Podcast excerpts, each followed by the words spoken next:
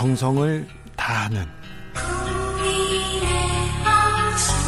국민의 방송. KBS 주진우 라이브. 그냥 그렇다고요.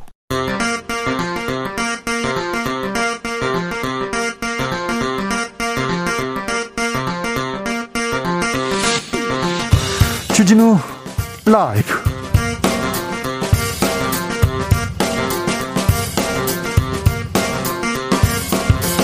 2022년 4월 7일 목요일입니다. 안녕하십니까. 주진우입니다. 윤석열 당선인이 5월 10일 취임 즉시 용산에서 직무를 시작하겠다고 밝혔습니다. 국방부는 내일부터 이사 시작합니다. 당장 북한이 다음 주 태양절을 맞아서 핵실험할 수 있다는 얘기 나옵니다. 미국에서 자제하라. 대화하자고도 했는데요. 국방부 이사로 인한 안보 공백은 없을까요? 국방 전문가 백승주, 김종대 전 의원과 함께 종합적으로 분석해 보겠습니다. 경기도지사 자리를 놓고 국민의힘에서 신구 대결 펼쳐지고 있습니다. 먼저 대선 후보였던 유승민 전 의원 출사표를 던졌습니다. 곧이어 윤석열의 입 김은혜 인수위 대변인은 대변인 자리를 내놓고 출마 선언합니다. 두 예비 후보 사이 신경전 시작됐는데요. 둘은 윤심보다 민심이 중요하다 이렇게 강조하고 있습니다. 오늘은 유승민 예비 후보 먼저 만나봅니다. 더불어민주당 개혁 잘 돼가고 있는지요? 박홍근호 출범 2주가 지났습니다. 계속해서 개혁 외치고 있는데 오늘도 민주당은 흔들림 없이 국민께 약속한 검찰 개혁을 추진하겠다 이렇게 밝혔습니다. 민주당이 외치는 개혁 어디쯤 가고 있는지 잘 가고는 있는지 진성준 민주당 원내 수석 부대표 만나봅니다. 나비처럼 날아 벌처럼 쏜다. 여기는 주지루 라이브입니다.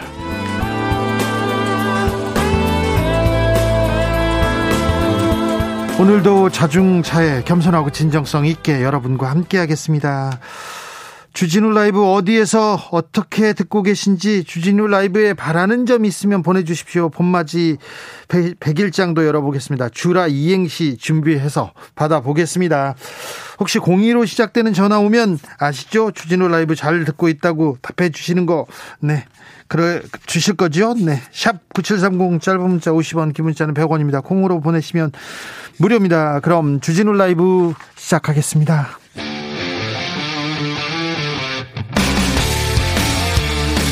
탐사보도 외길 인생 20년. 주 기자가 제일 싫어하는 것은?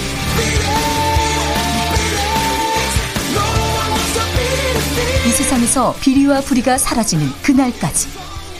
오늘도 흔들림 없이 주진우 라이브와 함께.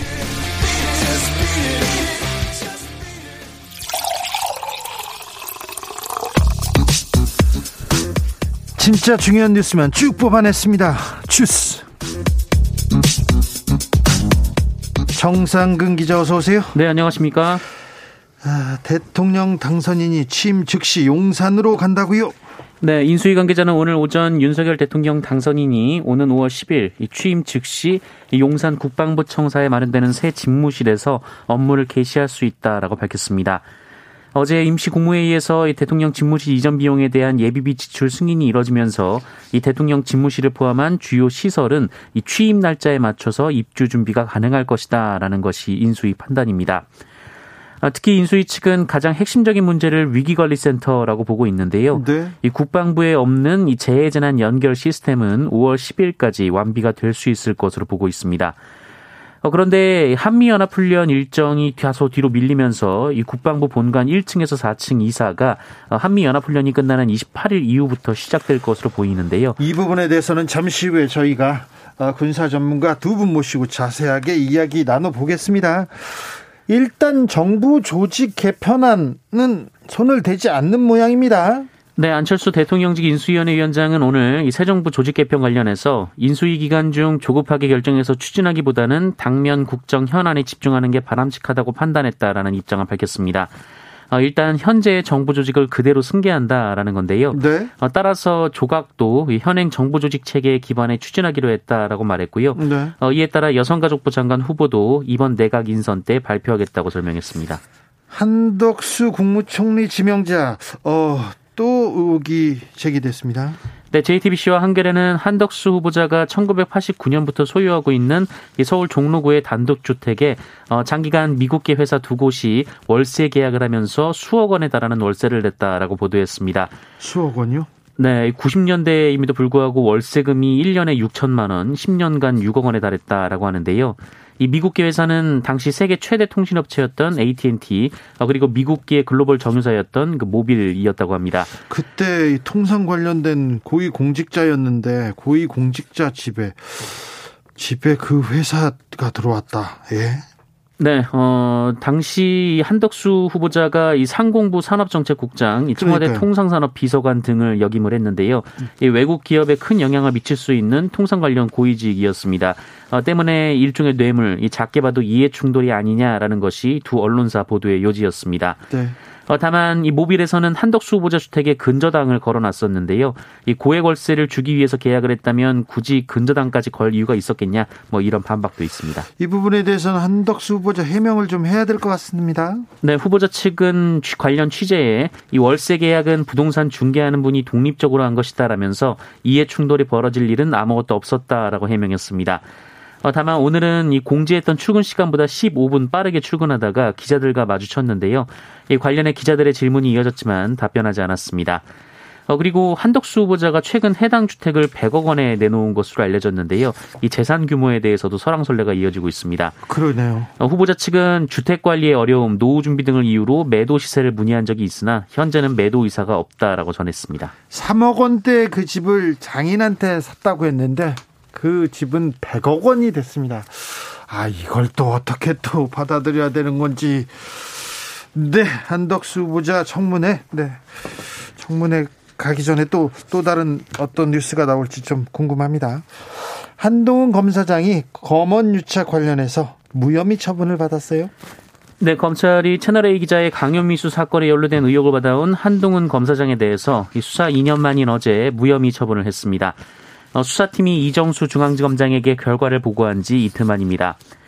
예, 한동훈 검사장은 채널A 기자가 여권 인사들의 비리를 폭로하라며 이 취재원을 강요하는 과정에 개입한 의혹을 받아왔습니다. 예, 하지만 검찰은 한동훈 검사장이 이 과정에 개입한 증거는 없다라고 결론을 냈습니다. 어, 그리고 이 과정에서 한동훈 검사장은 휴대전화 비밀번호 해제에 협조하지 않았고요. 네. 어, 결국 이 비밀번호를 풀어내지 못했습니다. 어, 그리고 채널A 기자들이 검언유착 사건이 불거지자 이 한동훈 검사장과 입을 맞추는 대화 내용이 보도가 된 바 있는데 어, 이거 역시 적용되지 않은 것으로 알려졌습니다. 예, 한동훈 검사장은 정의가 승리했다라는 입장을 밝혔습니다. 정의가 승리했다고요? 네. 네, 댓글에는 아이폰이 승리했다 이렇게 얘기도 있던데요. 한동훈 검사장의 명예를 훼손한 혐의로 기소된 유시민 전 노무현재단 이사장에게는 검찰에서 정- 징역 1년 구형했어요. 네, 한동훈 사법연수원 부원장의 이 명예를 훼손한 혐의로 기소된 유시민 전 노무현재단 이사장에게 검찰이 실형을 구형했습니다. 아, 검찰은 피고인이 아무런 근거 없이 파급력 있는 라디오에 출연해서 허위 발언으로 검찰 수사의 독립성과 공정성, 어, 신뢰에 큰 영향을 미쳤다라고 주장했는데요. 어, 유시민 전 이사장은 지난 2019년 노무현재단 유튜브 채널에서 이 서울중앙지검으로 추측되는데 이 노무현재단 계좌를 들여다봤다는 사실을 알게 됐다라고 말했고요. 어, 이듬해 MBC 라디오에 출연해서는 한동훈 검사가 있던 반부패 강력부 쪽에서 봤을 가능성이 높다고 판단한다라고 말한 바 있습니다. 네. 어, 이후 알려진 바에 따르면 이 서울 남부지검이 이 다른 사건 관련해서 노무현 재단 금융 정보를 국민은행으로부터 제공받았고 어, 검찰은 이를 6개월 유예 후 통지한 것으로 전해진 바 있습니다. 누군가는 그러니까 검찰이 들여다본 거는 맞지 않습니까? 그리고 이 부분에 대해서 유시민 이 사장이 그 사과를 했어요. 사과를 했음에도 불구하고 징역 1년을 구형했어요. 또 다른 또 뭐 검찰의 판단이 있었겠죠. 있었겠죠. 근데 어 한동훈 검사장 무혐의 사건도 그렇고 2년이나 지금껏 검찰이 뭐 하다가 지금 이렇게 결과를 내놨는지 저는 좀 이해가 안 갑니다. 그리고 한동훈 유시민 이사장에 대한 것도 마찬가지고요. 왜 지금 어떤 분야에 대해서는 검찰 수사가 열심히 가고요. 어떤 분야에 대해서는 검찰 수사가 또 어, 멈춰서 있고 이 부분에 대해서도 검찰이 명확한 답을 좀 해야 될 것 같습니다. 8516님께서 누구 말 맞다나 독립군인데 검찰공화국에서 왜 한동훈 검사를 건드려서 큰일 났네요. 이런 얘기도 이런 문자도 주셨습니다. 강용석 씨 국민의힘 복당 불어댔습니다. 네, 유튜브 채널 가로세르 연구소에서 활동 중인 강용석 변호사 복당안이 국민의힘 최고위원회에서 부결됐습니다. 앞서 강용석 변호사는 6일 지방선거에서 경기도지사 출마를 선언하고 국민의힘에 복당을 신청했었는데요. 이 복당이 무산된 상황입니다. 어, 이준석 대표에 따르면 복당 신청에 대한 표결이 진행됐었고요. 다수가 반대한 것으로 전해졌습니다. 어, 이준석 대표는 최고위원들이 각자 입장을 갖고 계실 거라 생각해 상호 토론도 하지 않았다라고 말했습니다. 강용석 변호사는 언론과의 인터뷰에서 납득할 수 없는 결과라며 어, 최고위원회가 어떻게 표결했는지 모르지만 이준석 대표 결사 옹위를 한 것이라고 본다라고 주장했습니다. 그러면서 복당이 아니라 자신은 입당이라면서 입당을 심사한다는 게 말이 안 된다라고 주장했고요. 이 경기도지사 무소속 출마 여부에 대해서는 지지자분들의 생각이 중요하다라고 말했습니다. 박근혜의 꿈을 이루겠다 이렇게 얘기했는데 국민의힘 복당은 무산됐습니다. 네. 강용석 씨가 또 어떤 행보를 보일지 네. 저는 음, 보도는 하지는 않겠습니다. 네. 부산대 의전원에서 그리고 고려대에서 조국 전 장관의 딸이 입학 취소됐습니다. 네, 고려대는 오늘 오후 보도자료를 통해 조국 전 법무부 장관의 딸 조모 씨의 고려대 입학을 취소한다라고 밝혔습니다. 어, 고려대는 대법원 판결문과 학교 생활기록부를 검토한 결과 법원 판결에 의해 허위이거나 사실이 아니라고 판단한 내용이 기재되어 있음을 확인했다라고 밝혔습니다. 어, 그런데 이 사실 입학 취소가 된 것은 이미 한 달도 넘은 상황이었다고 하는데요. 어, 고려대는 지난 2월 22일 입학 취소 처리 심의위원회를 열고 이 같은 결정을 내렸으며 어, 소명 등의 절차를 진행한 후 조모 씨에게 지난달 2일에 수신했음을 확인했다라고 밝혔습니다. 그런데 지금 알린 겁니까? 네. 한편 앞서 지난 5일 부산대 대학본부도 이 조모 씨의 의전원 입학 취소에 대한 심의를 거쳐 입학 취소를 결정한 바 있습니다. 왜 지금에서야 지금 입학 취소가 지금 알려지고 결정되는지 이 부분도 대학도 이거 너무 정치적이 아닌가 이런 비판을 받을 수도 있다고 봅니다. 왜 지금일까요? 검찰도 대학도요. 코로나 상황 어떻습니까? 네, 오늘 코로나19 신규 확진자 수는 22만 4,820명입니다. 어제보다 6만여 명 정도 줄었고요. 지난주 목요일에 발표된 확진자 수와 비교하면 9만 5천 명 정도가 줄었습니다. 위중증 환자는 1,116명으로 엿새째 1,100명대를 이어갔고요. 사망자는 348명으로 어제보단 적지만 그래도 300명대가 이어지고 있습니다. 그래도 여전히 많습니다. 네, 한편 우리 학생들이 이제 곧 중간고사를 치르게 되는데요. 확진된 학생들의 대면 시험 가능성을 두고 정부가 검토에 들어갔습니다. 어, 중앙방역대책본부는 교육부와 교육청에서 확진자 시험 관리에 대한 운영 계획을 마련하고 이 부분에 대한 협의가 이뤄진다면 이 중대본과 방대본에서 협의에 적극적으로 지원할 계획이 있다라고 밝혔습니다. 어, 참고로 현재 국가공무원 시험의 경우 코로나19 확진자들은 별도의 시험장에서 시험에 응시하고 있습니다. 네. 코로나 격리가 없어서 그런지 막혔던 항공길도 조금씩 열리고 있습니다. 네, 정부가 코로나19 이전과 비교하면 9% 수준까지 떨어진 국제선의 운항 규모를 단계적으로 회복시키기로 했습니다. 네. 어, 단계별로 추진이 되는데요. 이 5월과 6월에는 일주일 운항 횟수를 각각 100회씩 늘리고 어, 인천공항에 시간당 도착하는 항공 편 수를 최대 20대까지 확대한다라는 계획입니다. 또 2년 전부터 국제선 운항, 운항이 중단됐던 제주공항, 김포공항 등 이 지방공항의 문도 다시 열 계획입니다. 어, 그리고 7월부터는 다달이 일주일 운항 횟수를 300회씩 더 늘리고요. 이 시간당 도착하는 항공편도 30대까지 허용을 합니다. 어, 그렇게 11월에는 50% 이상 회복하는 게 목표인데요. 이 완전 정상화는 이 코로나19가 풍토병이 되는 이른바 엔데믹이 이뤄져야 하는데 어, 다만 이번 계획도 국내외 방역 상황에 따라 달라질 수 있다라고 국토교통부는 설명했습니다. 11월에 50%가 목표입니다. 50% 회복이 목표니까 아직 갈 길이 좀 멉니다. 코로나 상황도 지금 끝나지 않았습니다. 300명대 사망자가 나오고 있고 굉장히 조금 어, 려운 위기의 시기를 지나고 있다는 것도 잊지 말아야 됩니다. 요즘 뭐 코로나 뭐 또 다 걸리는 거 아니야? 나, 나는 걸렸어. 다행이야. 그래서 괜찮아. 그러면서 더 많이 나가는 것 같고 더 많이 모이는 것 같은데 거리두기 조심하셔야 됩니다. 특별히 조심하셔야 된다. 지금 사람들이 많이 밖으로 나오거든요. 자, 자신의 시청자를 때린 그래서 살해한 인터넷 방송인이 있어요. 네, 어, 자신이 운영하는 인터넷 라이브 방송의 시청자를 마구 때려 숨지게 한 20대 방송 진행자가 체포돼서 조사 중에 있습니다. 어, 경기도 수원 남부경찰서는 어제 이 상해치사 및 사체유기 혐의로 20대 인터넷 방송 진행자와 어, 공범이자 시청자인 10대 고등학생 남녀 학생 한 명씩을 구속했습니다. 어, 또한 같은 혐의로 어, 또 다른 시청자 20대 여성을 불구속 입건해서 조사 중입니다. 어, 주범 등 4명은 지난달 초 이 가해 남성이 홀로 사는 이 수원시 권성구 집에서 어, 이 사건 피해자인 또 다른 20대 남성을 야구방망이 등으로 무차별 폭행해서 사망케 한 혐의를 받고 있습니다. 어, 이들은 범행 후 한동안 집 안에 피해자의 시신을 방치하다가 범행 현장에서 2, 300m 떨어진 육교 및 공터에 시신을 유기한 혐의도 받고 있습니다. 어, 지난 1일 아들과 연락이 되지 않는다라는 피해자 가족의 실종 신고를 받고 경찰이 수사에 나섰고요. 지난 4일 새벽 1시쯤 피해자의 시신을 발견했고 같은 날 이들을 검거했습니다. 이 주범인 남성은 지난해 초부터 최근까지 1년간 라이브 방송을 통해서 어, 공범들과 친분을 쌓아왔고요.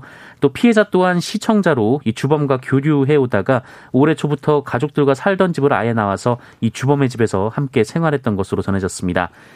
어, 또 경찰은 피해자가 사망하기 전에도 피의자들로부터 폭행을 당했다는 진술을 확보했는데요. 어, 이들이 피해자를 상대로 장기간에 걸쳐 구타 및 가혹 행위를 했을 가능성을 열어놓고 수사 중에 있습니다. 과천의 한 건설 현장입니다. 또 과천의 건설 현장입니다. 노동자가 사망하는 사고 발생했습니다. 네, 경기도 과천시 과천 지식정보타운 내 지식산업센터 공사 현장에서 중장비 주변 안전관리를 하던 50대 노동자가 어제 오전 5시 50분쯤 숨진 채 발견돼 경찰과 고용노동부가 조사에 나섰습니다.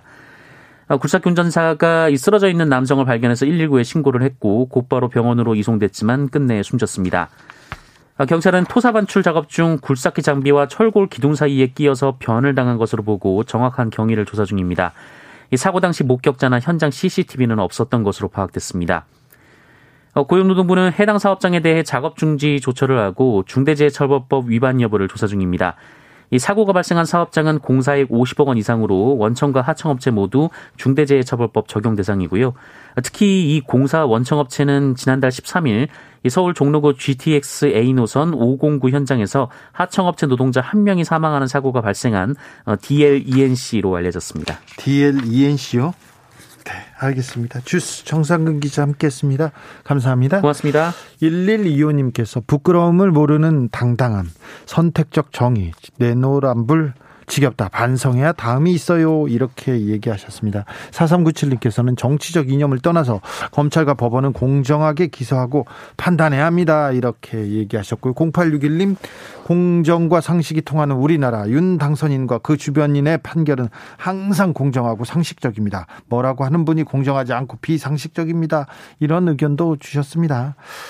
주라 백일장 이어지고 있습니다. 이지영님께서 주 주는 대로 먹으라더니 라 라면만 주네 얘기하셨습니다. 라 아, 라.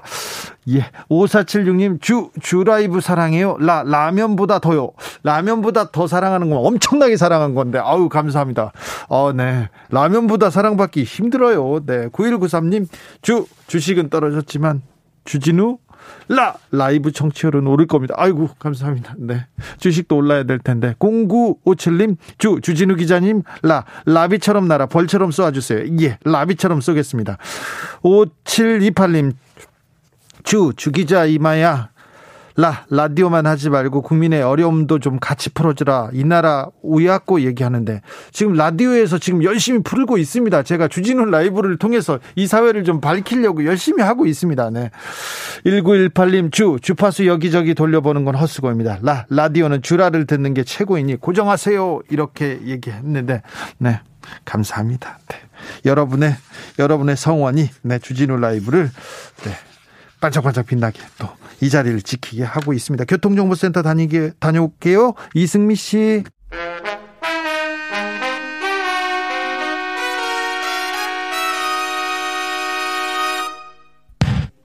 주진우 라이브 애청자 인증 퀴즈. 주라를 처음부터 끝까지 잘 듣기만 하면 선물이 팡팡. 여러분이 주라를 얼마나 사랑하는지 확인해 보기 위해 애청자 인증 퀴즈를 준비해 보았습니다. 지난 방송 중 한 부분을 짧게 들려드릴 텐데요. 잘 듣고 뻐꾸기 소리에 가려진 단어를 맞춰주시면 됩니다. 그럼 문제 드릴게요. 2022년 4월 6일 수요일 이슈 티키타카 코너입니다. 어, 당선인 취임 기념으로 토리 우표도 나온다는데 취임식 준비하는 분이 토리 우표까지 준비합니까? 그냥 단순한 반려견 톨이라고 보기보다는 네. 였거든요. 예, 예. 그래서 에 대한 보호 활동 등으로 또 당선인 어, 부부가 오래전부터 활동을 해왔기 때문에 이런 뭐 상징적인 의미들을 담아서 저는 굉장히 참신한 시도라고 생각합니다. 토리는 2012년 이것 보호단체로부터 소개를 받아 윤석열 당선인이 입양한 반려견입니다. 토리 우표 정말 만들어질까요? 궁금해요. 자, 여기서 문제. 이것에 들어갈 단어는 무엇일까요? 보기 드릴게요.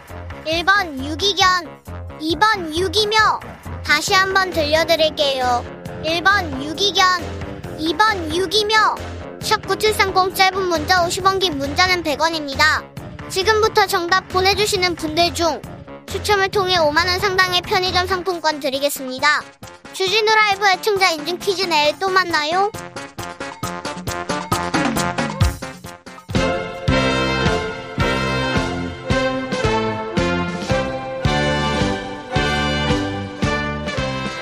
윤석열 정부의 국방, 외교, 안보 심층 분석해 보겠습니다. 주진우 라이브 특별 대담 대한민국 이상무.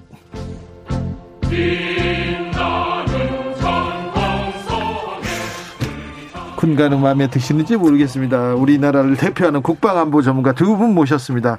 김종대 전 의원 어서 오세요. 안녕하십니까? 백승주 전 의원 어서 오세요. 예, 반갑습니다. 네, 백승주 전 의원은 국방부 차관을 지내셨어요. 예, 별은 아니셨죠. 제가 중위 출신인데 네. 32개월여 차관을 했습니다. 네, 알겠습니다. 어, 자, 집무실 이전 먼저 물어보겠는데, 집무실 이전, 어, 본격화됩니다. 국방부 내일부터 이사한다는데, 이사하는데, 국방부 이사하는데 얼마나 걸릴까요?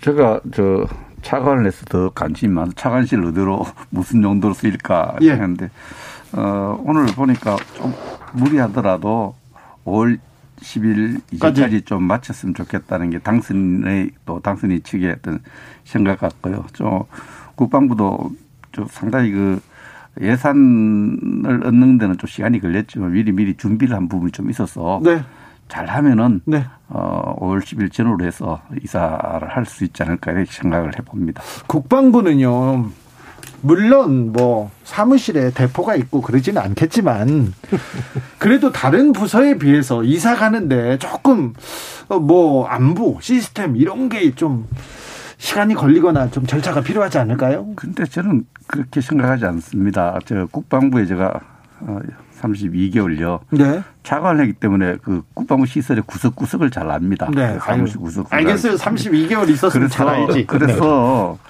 어 국방부에 대한 인식을 바꿀 필요해요. 국방부는 작전 부대가 아니에요. 합참이라든지 각 부대처럼 통일부라든지 외교부라든지 법무부라든지 하나의 행정부처의 하나이기 때문에 그에 따른 이사도 비슷한 수준으로 생각하면 되고요. 아, 행정부서다. 그렇죠. 그런데 이제 거기에 이제 작전과 관련된 또 다른 부서가 갖지 않은 여러 가지 특징이 좀 있긴 있어요. 네. 어, 거기다 시설과 장비와 이런 것이 있는데 행정부서 이상 또 이하도 아닙니다. 국방부에 근무하는 군인들이 별로 없어요.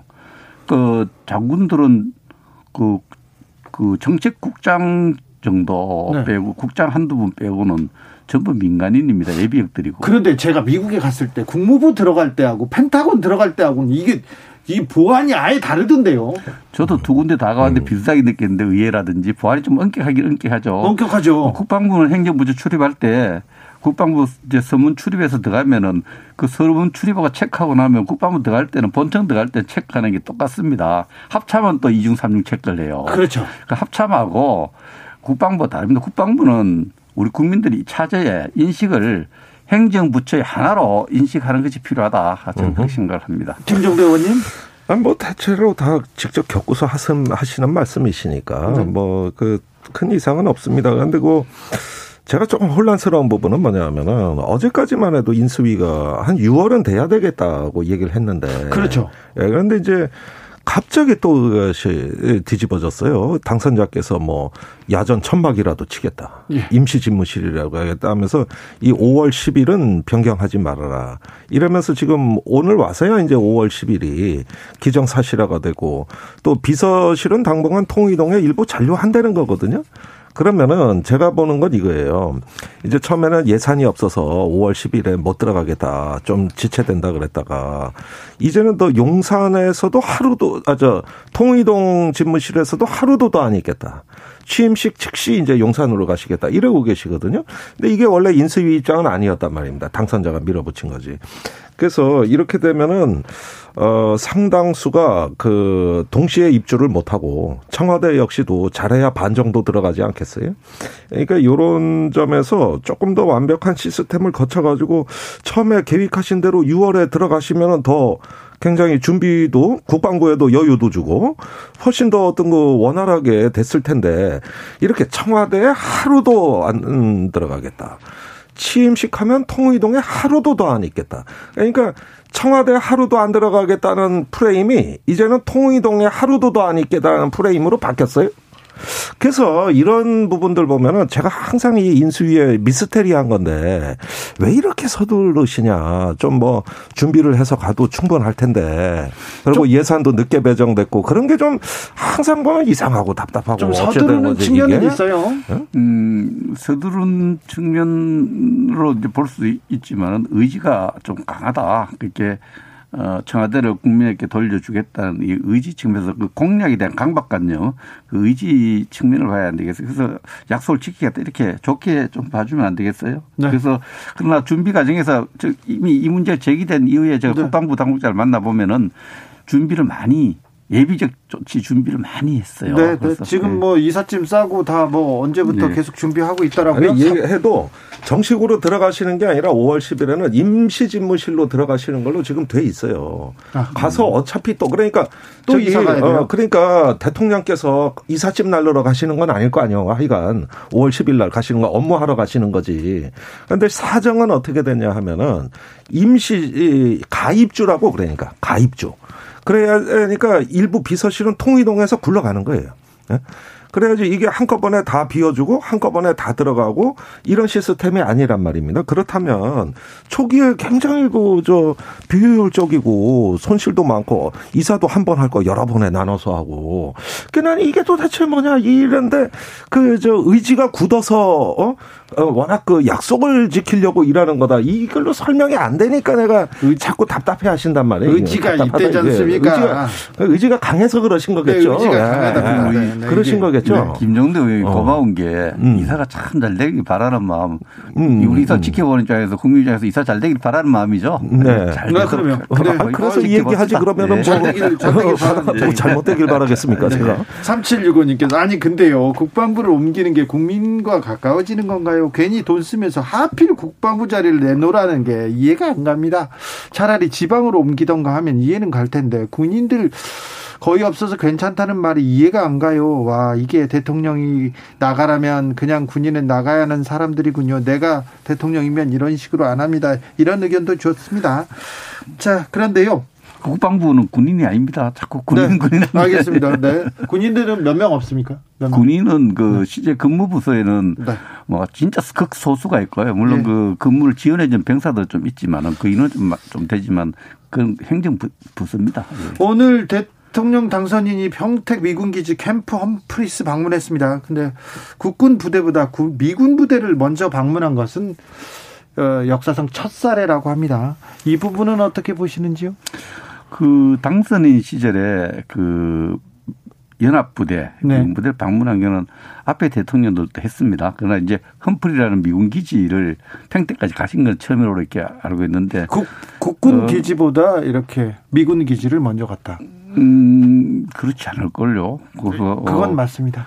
그, 그, 그 지금 미군 지금 어, 이 한반도 조금 긴장되고 국민 안보에 좀 걱정하는 부분이 많고 또 어, 청와대 이전 관련해서도 이- 많이 걱정하는 분들의 목소리가 우려가 있으니 그 국민들을 안심시킨 차원의 조치로 어, 이렇게 봐야죠. 네. 아니 그건 좋은 말씀이고 저는 그렇게 할 수도 있다고 봐요. 네. 그런데 요번에 좀 특이한 사항이 있죠. 그 일단은 언론 취재가 불어댔습니다.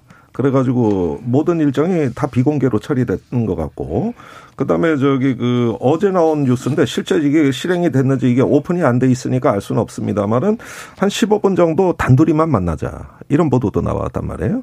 그러면은 누구 어, 당선인자하고 주한미군 주- 사령관하고 네. 예, 단둘이 만나자. 그래서 사실은 여느 방문이라기보다는 뭐 이렇게 우위를 나누고 한반도 위기 관리와 안보에 대한 어떤 의기를 투합하고 아 이거 왜 나쁩니까? 저는 박수 치고 싶어요. 그런데 그럴수록 오히려 더 오픈하면서 국민과 함께 할 수 있는 행사로 이렇게 좀 접점을 이렇게 만들 수도 있는 거거든요. 근데 굳이 그랬다는데 추정을 해보면은 좀 이런 얘기도 나왔을 법한 게 지금 그 용산 시대를 열겠다는 게 워낙 강렬하시니까 뭐 약속을 꼭 지키셔야 되겠다고 하시잖아요. 그러면 예정보다 용산의 미군 기지도 일찍 반환 받아야 되거든요. 그 주한미군이 빨리 반환을 해줘야 되잖아요. 네. 그러니까 이런 문제도 차제에 조금 어, 단도리를 할 어떤 충분한 어떤 그 의제가 되고 그리고 또 미국의 정책 협의 단위가 있잖아요. 이거 인수위에서 파견한 거거든요. 네. 거기서 전략 자산 얘기를 하고 있거든요. 그런데 이게 아주 중요한 의제인 것 같아요, 지금. 네. 박진 단장 하는 얘기만 봐도 다 드러나요. 그래서 이런 점에서 뭐 어떤 거 과거 정부하고는 좀 다른 면모를 보이고 용산 시대를 앞당기는데 주한미군의 협조가 꼭 필요하다. 뭐 난 이건 네. 제 추정입니다만은 어, 그런 얘기가 특별한 용건이 아닐까. 이번에 저렇게 굳이 하는 이유 네. 중에 하나가. 그래서 이, 어, 윤석열 정부는 문재인 정부와 완전히 다른 기조를 이야기했죠. 어, 한미연합 그 한미 동맹 관계가 크게 손상되었다는 인식을 갖고 있어요.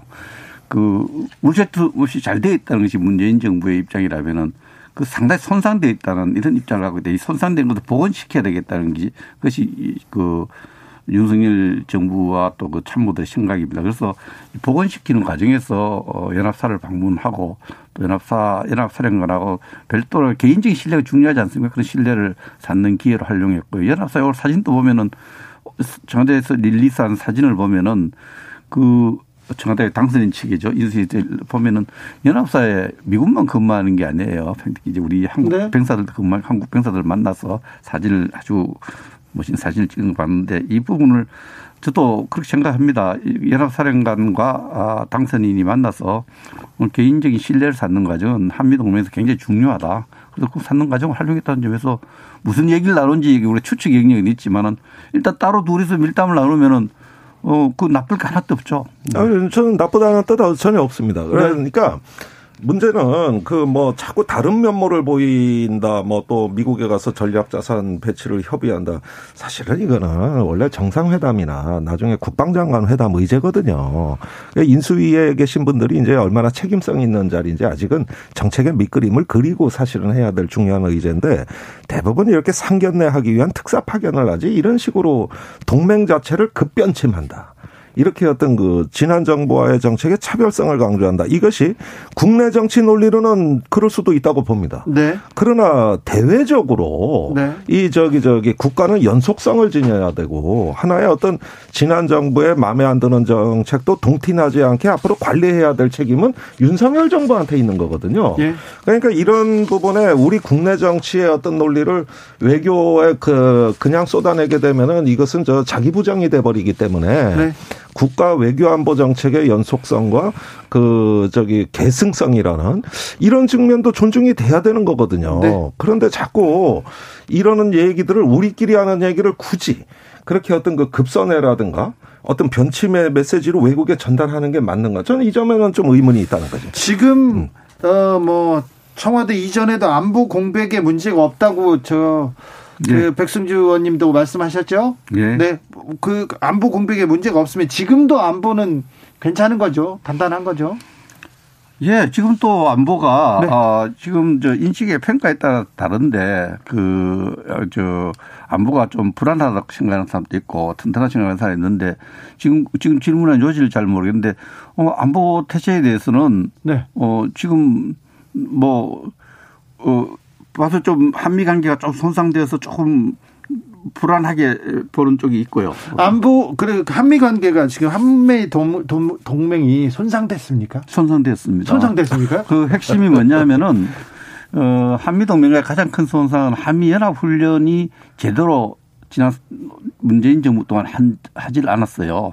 싱가포르 회담 이후에 그래서 훈련을 안 하면 이 또 유사시에 제대로 작전을 할 수 없는 거예요. 이 부분은 연합사령관들이 많이 지적했고 우리 안보 전문가도 됐는데 연합훈련이 많이 축소돼서 제대로 하지 않습니다. 그래서 대규모 훈련을 못했기 때문에 거의 컴퓨터 시뮬레이션만 했어요.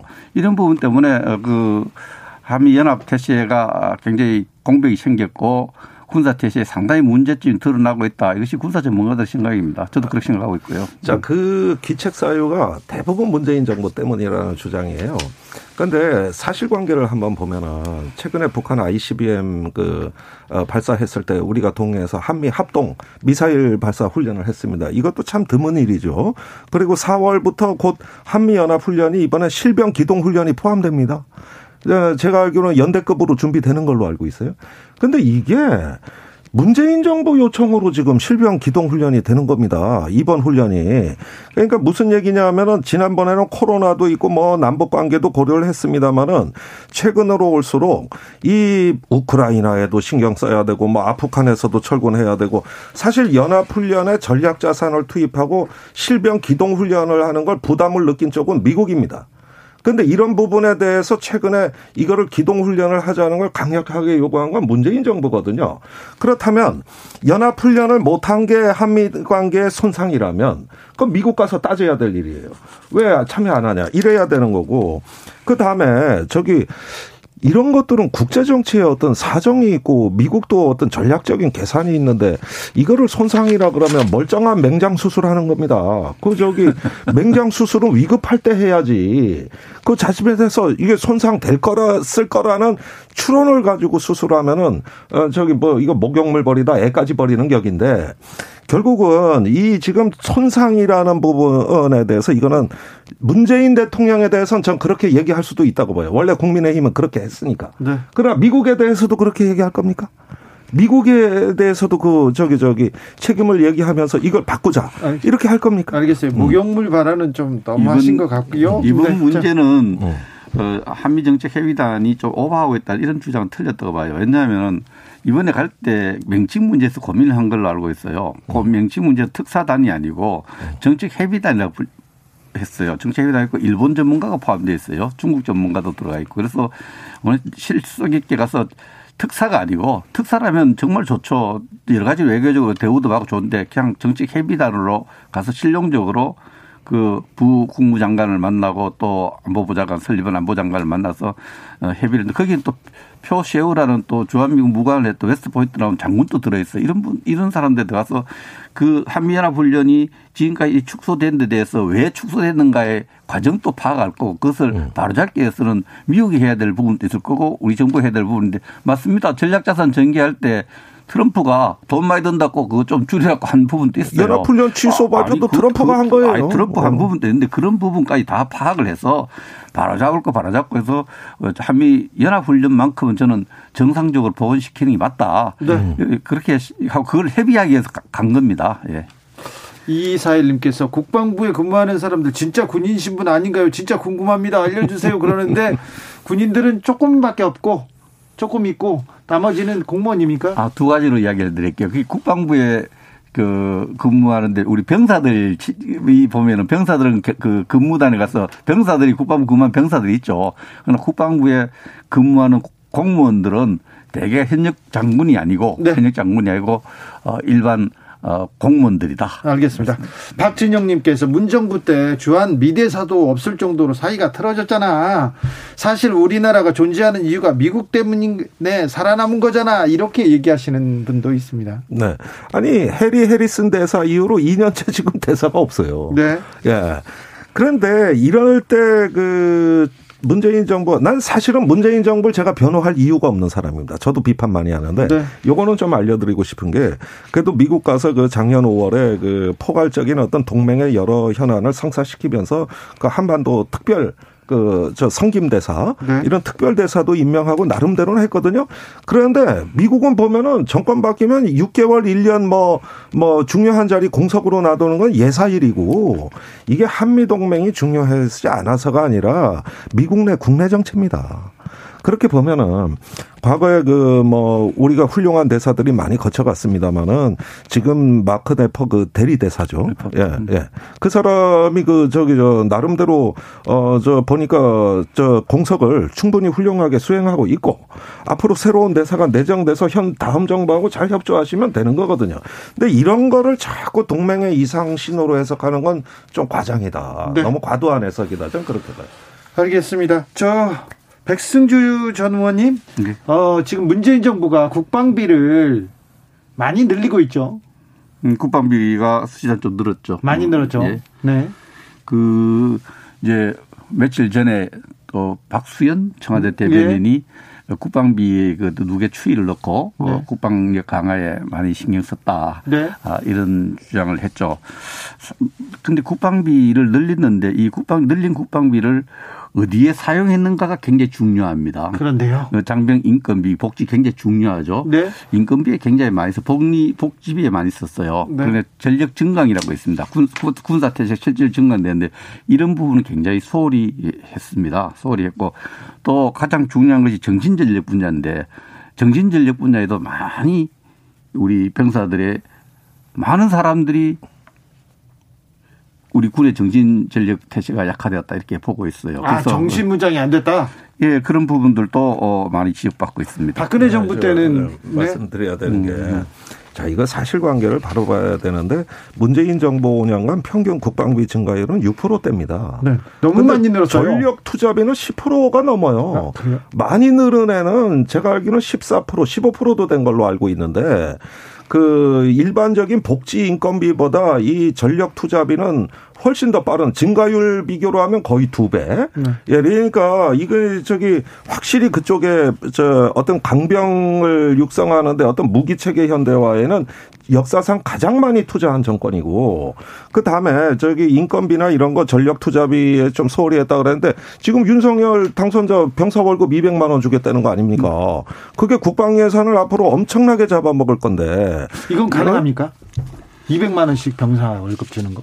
이제 저 인수위스도 그렇고 정부가 이제 검토해줘 그 우리 당선인이 200만 원 정도 올리겠다고 했는데 네. 저는 그 이야기를 듣고 그 정책을 다루는 입장에서 우리 병사들 중에 한 200만 원씩 받는 병사 가까운 200만 원 가까이 받는 병사들이 있어요. 그래요. 해외 파병 병사들입니다. 아, 그래요? 해파 병사들이 되게 150만에서 200만, 180만 정도 받죠. 음, 네. 그래서 어 지원자가 많아요. 그러나 그게 그 돈이 어 제가 그 돈을 줬을 때 그 병사들이 그 돈을 어디에 쓰는가를 이렇게 살펴봤어요. 네. 살펴보니까 대개가 우리 경제에 하는데요. 모아와서 돈 넣금 쓰고 차 사고 컴퓨터 사고 부모한테 좀 갖다 주는 사람도 있고 그 200만 원을 주게 되면은 그 돈에 우리 경제에 또 한류 효과 이런 부분도 봐야 되는데 어쨌든 이 부분은 국회하고 긴밀히 협력을 하고 또 다른 계급 구조에서 나는 어떤 위화감 이런 부분도 고려해서 어 정책 설계를 잘 해야 된다고 생각을 합니다. 네. 정신무장 얘기해서 그러는데 박근혜 정부 때 군인들 정신무장 이렇게 외치면서 어 뭐 강조했지 않습니까? 그러면서 사이버 댓글 달으라고 정치 댓글 달으라고 막 그런 거 시켰잖아요. 박근혜 정부 때요? 네. 박근혜 정부가 아니죠. 그 일이 있어- 있어서 조사받은 것은 어 저 그 앞 정부죠. 아, 이명박 그래서 정부였습니까? 이앞 정부의 조사인 거고 우리가 지금 문제 삼는 거는 네. 정신전력이 왜 와야 되느냐. 2019년도에 해상으로 북한 주민들이 넘어왔어요. 넘어온 우리 국민이에요. 이 국민들을 강제로 북송한 일이 있었잖아요. 그- 그 문재인 음, 정부. 네. 이걸 보고 우리 병사들이 뭘 생각했겠어요. 아니. 그 고- 남북 공동사무소 북한이 폭파했는데 저도 항의도 네. 못하지. ICBM 미사일 돌발 발사할 때마다 미상의 발체자라고 애매한 표현을 그 길게 설명하지. 그러니까 병사들이 북한의 도발에 대해서 북한에 대해서 어, 추적 감염, 어떤 거기 대비 태세의 정신적 굉장히 와해돼 있다 이렇게 봅니다. 아니 그런데 그때 어선이 넘어왔다 그랬는데 그 사람들은 저기 저 10여 명 이상 살해한 그러니까 저 연쇄 살해범입니다. 그것도 해상에서 아, 증거가 없어요. 그래가지고 아니 그때 다 조사를 해서 이걸 도저히 우리가 사법 처리를 못하니까 북한에 그걸 송환한 걸 비밀리에 한 거를 예결위에 그 무사히 송환했다는 그 저기 정부 당국자의 그 쪽지를 사진으로 찍혀가지고 그래서 세상에 공개된 거고 이거는 우리가 공개를 안 하고 조용하게 그냥 보내버린 거예요. 아니요, 제가 국방위 간사하면서 그 부분을 현장 가서 배도 살펴보고요, 다 했는데 10명 살해할 그 배 크기도 아니고요. 그 배를 10명 살해했다는 16명입니다. 정확히 16명 살해하고 넘어왔다고 했는데 그 첩보를 누가 어디로 받았습니까? 북한이 준 첩보를 우리 군 당국이 받아서 거기에 조치를 했다는 건 있을 수 없는 일을 했는 그 여기까지 가야 됐다. 예, 다음 다음 질문이 지금 급해가지고요. 다음 네, 다음 질문. 남북 문제가 네. 지금 그, 그 부분도 다뤄야 되는데요. 4월 15일이 김일성 생일이죠. 아, 전후해서 추가 도발이 있을 거라 핵실험 있을 거라는 미국의 경고도 있었습니다. 경고도 있었는데 아, 이 부분은 잘 대응하고 있는지 인수위나 윤석열 인수위에서는 지금 잘 지켜보고 있습니까? 그래서 2012년 2월 12일에 박근혜 대통령 인수위 시절에 북한이 핵무기 핵을 핵실험을 실험했죠. 네. 그래서 우리 핵 TF도 인수위에서 만들어 제가 인수위 전문위원회 있었는데 TF도 만들고 그게 고시했던 기억이 나는데요. 어, 북한이 어, 사실 핵실험하는 걸 우리가 어떻게 방법이 없어요. 그, 하지 마라. 지금 경고장을 날리고 있잖아요. 하면 네. 안 된다. 난리도. 북한이 이제는 우리한테 보여줄 것을 이제 정, 정권 교체기에 미사일 ICBM 뭐 정찰 이성 뭐 하면서 또 열병급 한다 그러니까 보여줄 건 다 보여주는데 나머지 카드가 핵실험 카드죠. 네. 핵실험 카드를 만지작거리는데 이 핵실험 카드에 핵실험을 했을 경우에 한국과 미국 또 국제 공조 유엔 안보리 어떻게 대응할 것인가에 대해서 시뮬레이션을 하고 준비를 좀 해야 되겠죠. 음. 예, 일단은 새 정부가 굉장히 어려운 시기에서 출범하신다. 네. 예, 4.15그 태양절 뭐 김일성 주석 어, 생일이라는 것도 있지만 그 직후에 또저 인민군 창건 기념일이 24일에 바로 이어지고 어 한미 연합 훈련이 28일 날 종료됩니다. 네. 그러니까 악재는 다 쌓여 있다고 보면 4월이 돼요. 특별히 그렇죠. 네. 그러니까 그 대통령 취임 시까지도 그 분위기는 계속 간다고 봐야 되는 거거든요. 그래서 최악의 상황에 대비하시는 게 좋겠다. 그리고 이런 상황에서 우선은 그 국방부나 우리 위기관리 제 기능 조직들이 제자리에서 제 역할을 다 할 수 있도록 전후임 정부 간에도 협력이 저는 굉장히 중요하다고. 네. 이게 지금 흐트러지면은 사실 여기서 어떤 정치적인 논란이 촉발되면은 북한에게 굉장히 많은 틈새를 열어주는 거거든요. 네. 근데 지금까지 이게 뭐꼭 누구 잘못이라고는 제가 말하고 싶지는 않습니다만은 이런 어떤 위기 관리 안보 문제 이런 부분에 대해서 과연 선후임 대통령들이 서로 존중하는가. 그 다음에 이런 문제로 다투지 않고 어떤 그 서로 힘을 잠, 어, 저기 합칠 수가 있는가. 저는 미국의 대통령 전후임 그 취임식하고 인수인계할 때 핵가방이 전달되지 않습니까? 네. 그게 안보에 대한 책임의 전달이거든요. 저거 그걸 미국 국민들에게 보여주는 이유가 있을 거다. 예. 예 우리도 좀 뭐 그런 거 교훈으로 좀 받아들여서 예, 적어도 인수위가 또 조금 더 성숙한 모습들 이전 하는데 만약에 이런 그 대형 사태가 벌어져가지고 긴급으로 NSC를 개최해야 됩니다. 그러면 그 버스에 다 탈 수는 없잖아요. 전혀 문제 없어요. 문제 없어요? 예, 위기관리센터가 있는데 2000년 초반에 만들어져서 위기관리센터는 상황을 파악해서 보고하는 거예요. 보고를 그 안에서 받아도 되고 밖에서 비행기 안에서 받아도 되고 외국에서 받아도 되고 국내에서 받아서 적절한 조치를 취하면 되거든요. 그런 시스템 완벽하게 갖춰져 있고요. 어, 그런 면에서 위기관리센터라는 이 건물 그, 그 하드웨어가 움직이고 아니 움직이면 별로 중요하지 않고 그러나 지금 김종대 의원이 지적을 좋은 지적을 했어요. 어, 문 대통령과 우리 당선인께서 이 안보뿐만 모든 국정 분야에 정말 있는 그대로 인수인계를 진짜 완벽하게 해야 됩니다. 완벽해서 어, 그렇게 해야 된다고 생각하고 특히 안보 분야, 어, 이 위기 대응 분야는 막 그날 영시를 기준으로 해서 그러니까 보고를 적절하게 보고받을 수 있고 거기 조치할 수 있는 시스템이 완벽하게 연속돼야 되죠. 거기 그럼 당연히 그렇게 할 겁니다. 네, 아니 뭐 그렇게 많이 준비하신다니까 저도 뭐 일단 믿어보겠습니다만은 어, 이 위기 관리라든가 국군 통수의 이양 절차라든가 이걸 어떻게 국민들에게 보여주는 거는 이번에 대단히 중요한 메시지라는 거. 그런데 지금까지 뭐 점령군이냐 아니냐 협조하는 거 아니냐 발목 잡는 거 아니냐 심지어는 대선 불복하는 거 아니냐 이런 것들로 한 시간의 반을 낭비했다고 저는 생각해요. 그 정치인 이제는 예. 정치인과 예. 주변 사람들이 정치 공채 때문이지 실질적으로 그래 됐어야 되겠습니다. 아니, 만나지도 않았잖아요. 그러니까 뭐라 예. 하는 게 만났잖아요. 네, 그리고 국가안전보장회의 그 NSC 어. 얘기인데요. 그 차량에서 하냐 위기관리센터에서 하냐 이 부분은 시스템이 다 돼 있다 하지만은 전 당선자의 말 그대로 되돌려 드려야 된다고 생각해요. 장소가 의식을 지배합니다. 사실 그 통신만 되는 어떤 야외에서 하는 것과 모든 데이터와 시스템이 갖춰지고 숙달된 전문 요원들이 평소에 발전시킨 위기관리 연습과 대응 매뉴얼을 충분하게 숙지한 사람들이 풍부하게 갖춰진 거는 그 장소 차이는 분명히 존재한다. 네. 박근혜 대통령 보십시오. 관저에서 7시간 사라지고 저기 저기 오전에 배가 침몰했는데 오후 2시에 다 구조했다는 보고 받고 계셨어요. 이러는 부분들이 과연 있는 시스템도 제대로 작동해서 제자리에서 그 역할을 하는 모습은 국민들한테 굉장히 중요한 모습, 메시지거든요. 네. 그러면서 버스면 어떠냐 이 부분은 좀 부족하다. 김종대 네, 그거는 조금 더 내가 존경하는 안보 네. 전문가인데 정치 4년 하시더니 뻑하면 박근혜 대통령 뭐 이런 이야기가 정치 공세하는데 그거 하지 말고 안보 분야만 이렇게 아기서 아니 그, 그, 뭐 그게 재난은 안보 아닙니까? 여기서 예. 그건 안보 아니에요. 사람이 지금 시민은 보호해야죠. 김종대, 어. 백승주 두 분 감사합니다. 감사합니다. 4월 아, 북한이 위험천만한 도발 없기를 바래봅니다.